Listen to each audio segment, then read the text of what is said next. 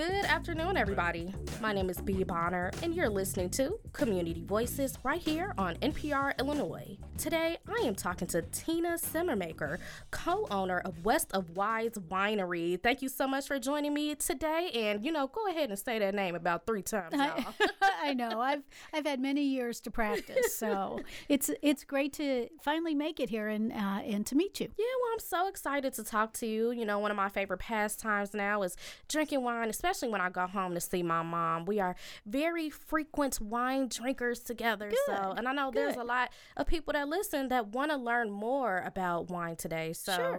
you know, but the first thing we want to do here, we want to get to know you a little bit. Okay. So, you know, tell us where you're from, and we're, we know you're not a Central Illinois native. So, tell us where you're from and how you ended up here. Well, let's say 36 years ago, I married somebody who was from here. And so we have lived all over the country with uh, certain positions that I've had. And uh, my husband, Daryl, has been a, uh, I always call it a basement winemaker for years. Our last stop before we came back to Central Illinois, or he came back, was in Louisville, Kentucky. We were there for 20 years. I grew up in West Virginia, but that seems like a thousand years ago now. and so we decided the vineyard sits on his family's farm in Kilbourne, mm. Illinois. And so uh, we knew that we were to open up the winery, we would have to come back. And so, about it's gosh, it's 10 years, going on 11 years now, we made a decision to come back. Wow. So, how have you been enjoying your time in Central Illinois so far? Well, it's worked out well. Um, of course, when we decided to move from Louisville, one of our daughters was halfway through high school and the other was in college. So, you know, we ruined their lives. they were never, ever going to be the same. The good news is they've all done, re- they've both done very well and they're very happy. So, our oldest daughter lives in California and then our youngest works with us at the winery. Wow. So, this is really, truly like a family business. Oh, yes. Yes. Mm-hmm. I love that. I love that. And, you know, I was reading a little bit about your history and what really caught my eyes that, you know, your husband said that he was reading an article on great production and he decided, you know, I have to do this. So, Right. what about that article, you know, made him say, we need to do this? Well, you know, again, I think it was he was, as I call it, basement wine. Usually, usually winemakers start out unless you know, unless you're in California, start out with a kit, and so they make several kits. And we had more than several in our basement in Louisville. So he wanted to move on and have his own grapes, and that's where the vineyard started. He and uh, his brother, his older brother, um, decided that they were going to put this in. My father-in-law, who's now deceased, was not so crazy about that because it was not corn. Oh. You know, it wasn't soybeans, so it was something new. But so we have a five acre vineyard. And what we decided was if we did not decide to do this or give it a shot, you know, we could have never, you, you never look yourself in the face again. You know, Uh, we really wanted to see, I wanted to run my own business and he wanted to make wine commercially. So it worked out. Oh my gosh, I love to hear that because most of the time when I get people in here, I'm like, okay, now were you okay with starting this business? And he was like, okay, Uh, let's do it. Or you know, was there some? So that is is really good that you all were on one accord and decided to take that shot. Yes, it is. Yeah. I'm sure there we take turns even after today is our anniversary. Oh, happy at the well, not that kind of anniversary. It's Uh-oh. business anniversary. Okay, well, happy anniversary to that Thank you. still. We've been uh, we have been open eight years today, Wow. and the tasting room. So yeah, I think we both had had other careers and decided that you know we wanted to work for ourselves, hmm and this was a, a good way to do it. Well, I love that. I Mm-hmm. love that. And I can't wait to hear more. But, you know, yesterday as I was talking with co host and producer of the show, Vanessa, Mm-hmm. brought up that episode of I Love Lucy, where Lucy is stumping on grapes. Yes. And so that got us thinking, you know, a lot of people don't actually know how wine is really made. I mean, I was thinking about it too. I'm like, well, mm, I don't know. Every time I turn on the TV and they're talking about wine, they are stumping on grapes. Right. So, can you tell us, clear it up for us, Tina? How is the process of wine? What's the process? How do you make it? Well, that misconception's out there, and there are a lot of wineries that have that as an event still, but it's somewhat dangerous. What happens is after the grapes are picked, they're brought in, and picking, unless you have a huge machine, mm-hmm. which is a $100,000 machine, or rented, is still done by hand. Wow. So you bring those tons of grapes in. They are destemmed and crushed, and then um, they are put into a press. Most of us have water presses, which means it's like a big balloon in the center, and then they're pressing these destemmed grapes out, and then this juice is is uh, then funneled and then it goes through the same process of having the grapes into the press and then into the tanks Yeah. So how Mm-hmm. long does this process typically take? well uh, most people will uh, if they get the grapes and they're not sitting them on the skins for the red typically that process happens that day once it's picked Oh, wow. now it's the length of time is after it's in the tank Yeah, that's right. again, it's totally up to the winemaker. They're looking at what kind of yeast to use. Are they going to make it sweet? Are they going to make it a dry? There's a misconception that that all wine is sweet. Mm. And it is in the beginning, but once you put it through the fermentation process, all of those sugars are eaten up. So, again, then the winemaker has to decide where he's headed or she's headed with that particular product. Yeah, and you know what? Grapes are the most important part of the process. It seems Yes. Mm-hmm. like. So, what are the best conditions for you know growing these grapes and making sure you have the best you know pick of the bunch? Well, interestingly enough, grapes like to grow places that aren't all that wonderful. You know, we have wonderful, and we're lucky uh, because we have sandy loam, and that's very important. You have to have a lot of drainage. If not, then your roots will rot. So you're looking at something that I think one of the things that people because we use Illinois grapes in our wine.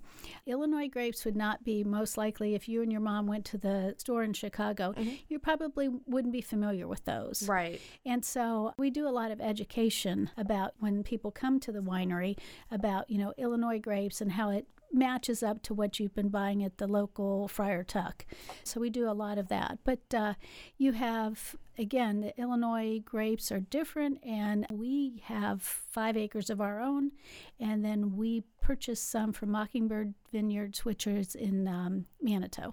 Wow, Mm-hmm. wow, wow. Well, I really am glad that you cleared that up for us because, you know, a lot of people don't actually know that. I mean, when I think about grapes, I think about places in like California or like other Mm-hmm. places. It it's so when I first started looking at this, it was so hard for me to imagine that there was a vineyard here in Illinois. Yeah, there are several. The unfortunate thing is we would like to have more vineyards. Yes.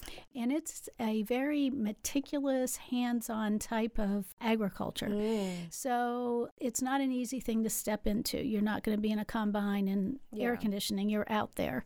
And so we were really, and uh, there is a Grape Growers Association that we're really pushing to get more vineyards in Illinois. Yeah, yeah, yeah. Mm-hmm. What's that process like? Well, we started our vineyard back in 2007, and usually you do not have a usable grape until four or five years. Wow. So it's a long long term process. process. Yes, long term. wow. And um, it's a lot of money to set that up and get your vines in there and take care of them without any cash flow. So, anyhow, that's not always what folks who are getting into agriculture are looking for. Well, I'm so glad you're here educating us because, like I said, I'm y'all. I'm asking questions for all of us because I That's don't know. okay. So I'm glad Tina's here. And again, if you're just now listening, you're tuning into Community Voices on NPR Illinois, and I am co-host and editor uh, Bea Bonner. Today, I have. Tina Summermaker, co-owner of West of Wise Winery. Again, y'all try to say that three times. I, I dare you to. And we're just learning about wine and grapes and what it takes. What's the process like? Because I'm sure many of y'all could not tell me what the process is like, and I'm here letting y'all mm-hmm. know today what the process is like.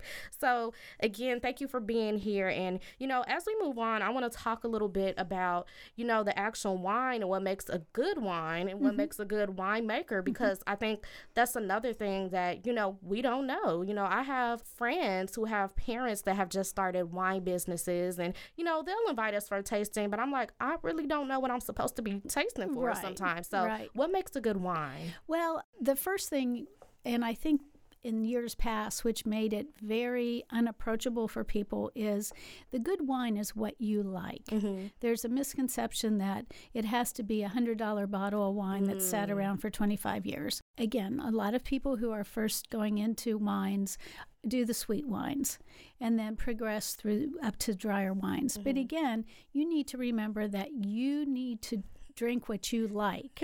and you know, we get people who are like, "Oh, well, you know, I can only drink with Swiss fish and I can only drink drink what you like. Now, yes, there are foods that you can pair, cheeses that that may bring out a particular quality in a Mhm. wine or in a food. But again, you you know, there's nothing wrong with having a deep red merlot with your hamburger. again, I think that's a misconception. So a good wine is what you like. And again, the other misconception is it does not have to be a $50 bottle of wine.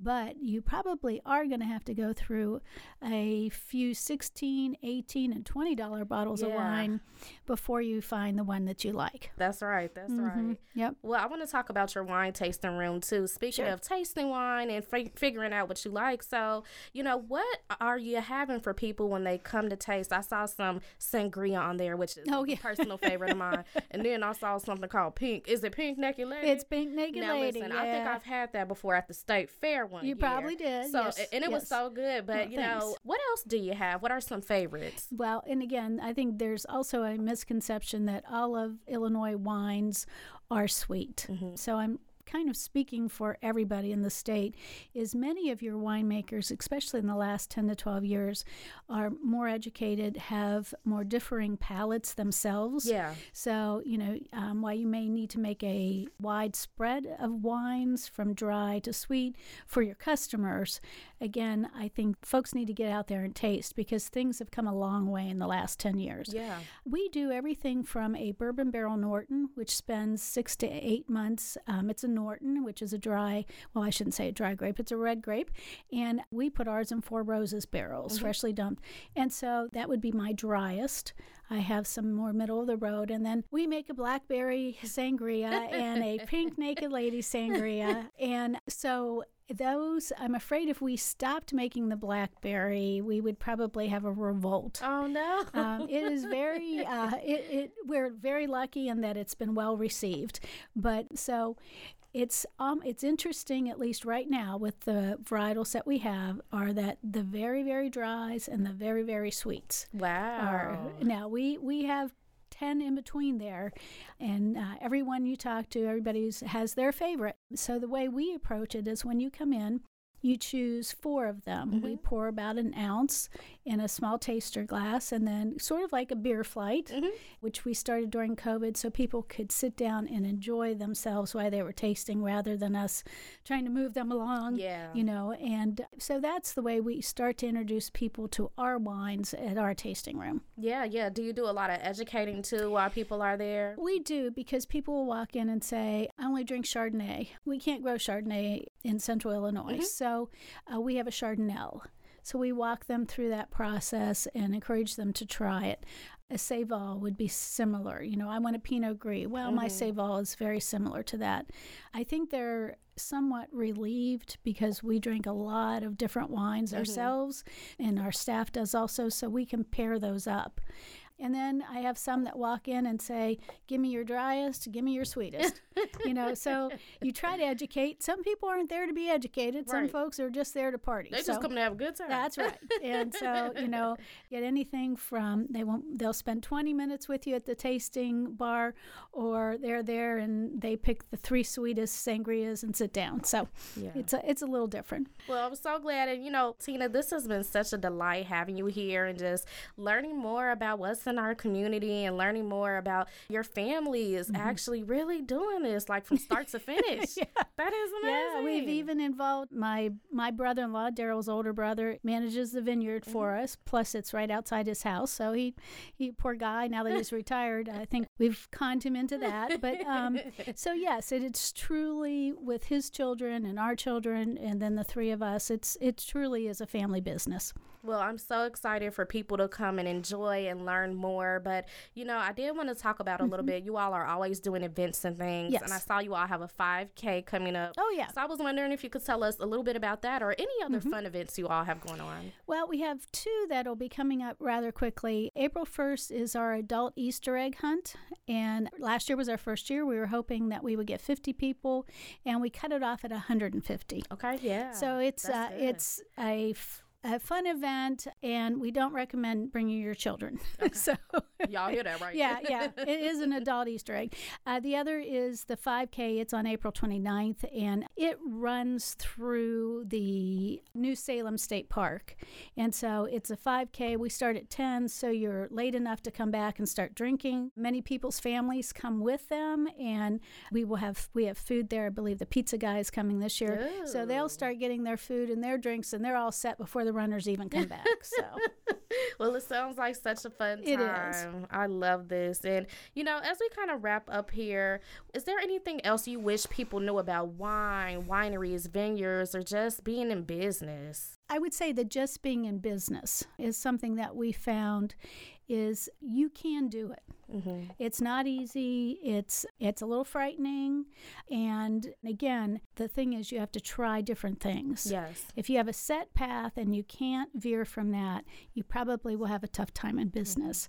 But otherwise, I think if your passion's in there and you have a lot of stick to itiveness, whatever other term that might be, I think it is something. Because again, that was our one thing. We didn't want to look back in our 80s and say, gosh, I wish we'd done this. Right, right, right. Well, you all are doing it indeed. and so I'm so glad this has become like a family affair. I It love is. It. It I is. love it. Yep. I love it. Yep. Well, if people are looking for more information, they want to come visit you or hear more about your story, where can Mm-hmm. Right. they go? Probably the best, of course, we're on Facebook, but uh, westofwise.com is our website. Well, awesome. You hear that, folks. So go ahead and give them a visit, check them out. But Tina, is there anything else that you want to tell us about or a note just to leave us on? I think again I'm I'm going to put my push in for Illinois wines. They've come a long way. People need to get out there, give them a try and go in with an open mind. Many of us do not uh, bring California grapes in. We use what's here and with the recent local you know, buys and local pushes to buy, I think this is just a great, easy way to buy local. To listen to past Community Voices segments, please visit nprillinois.org. Community Voices airs weekdays at noon and Saturdays at 5 p.m. Production assistance is provided by the Community Voices team Randy Eccles, Vanessa Ferguson, Logan Bricker, and Tim Bowl. Community Voices is a production of NPR Illinois. I'm Bea Bonner. Thanks for listening and good afternoon.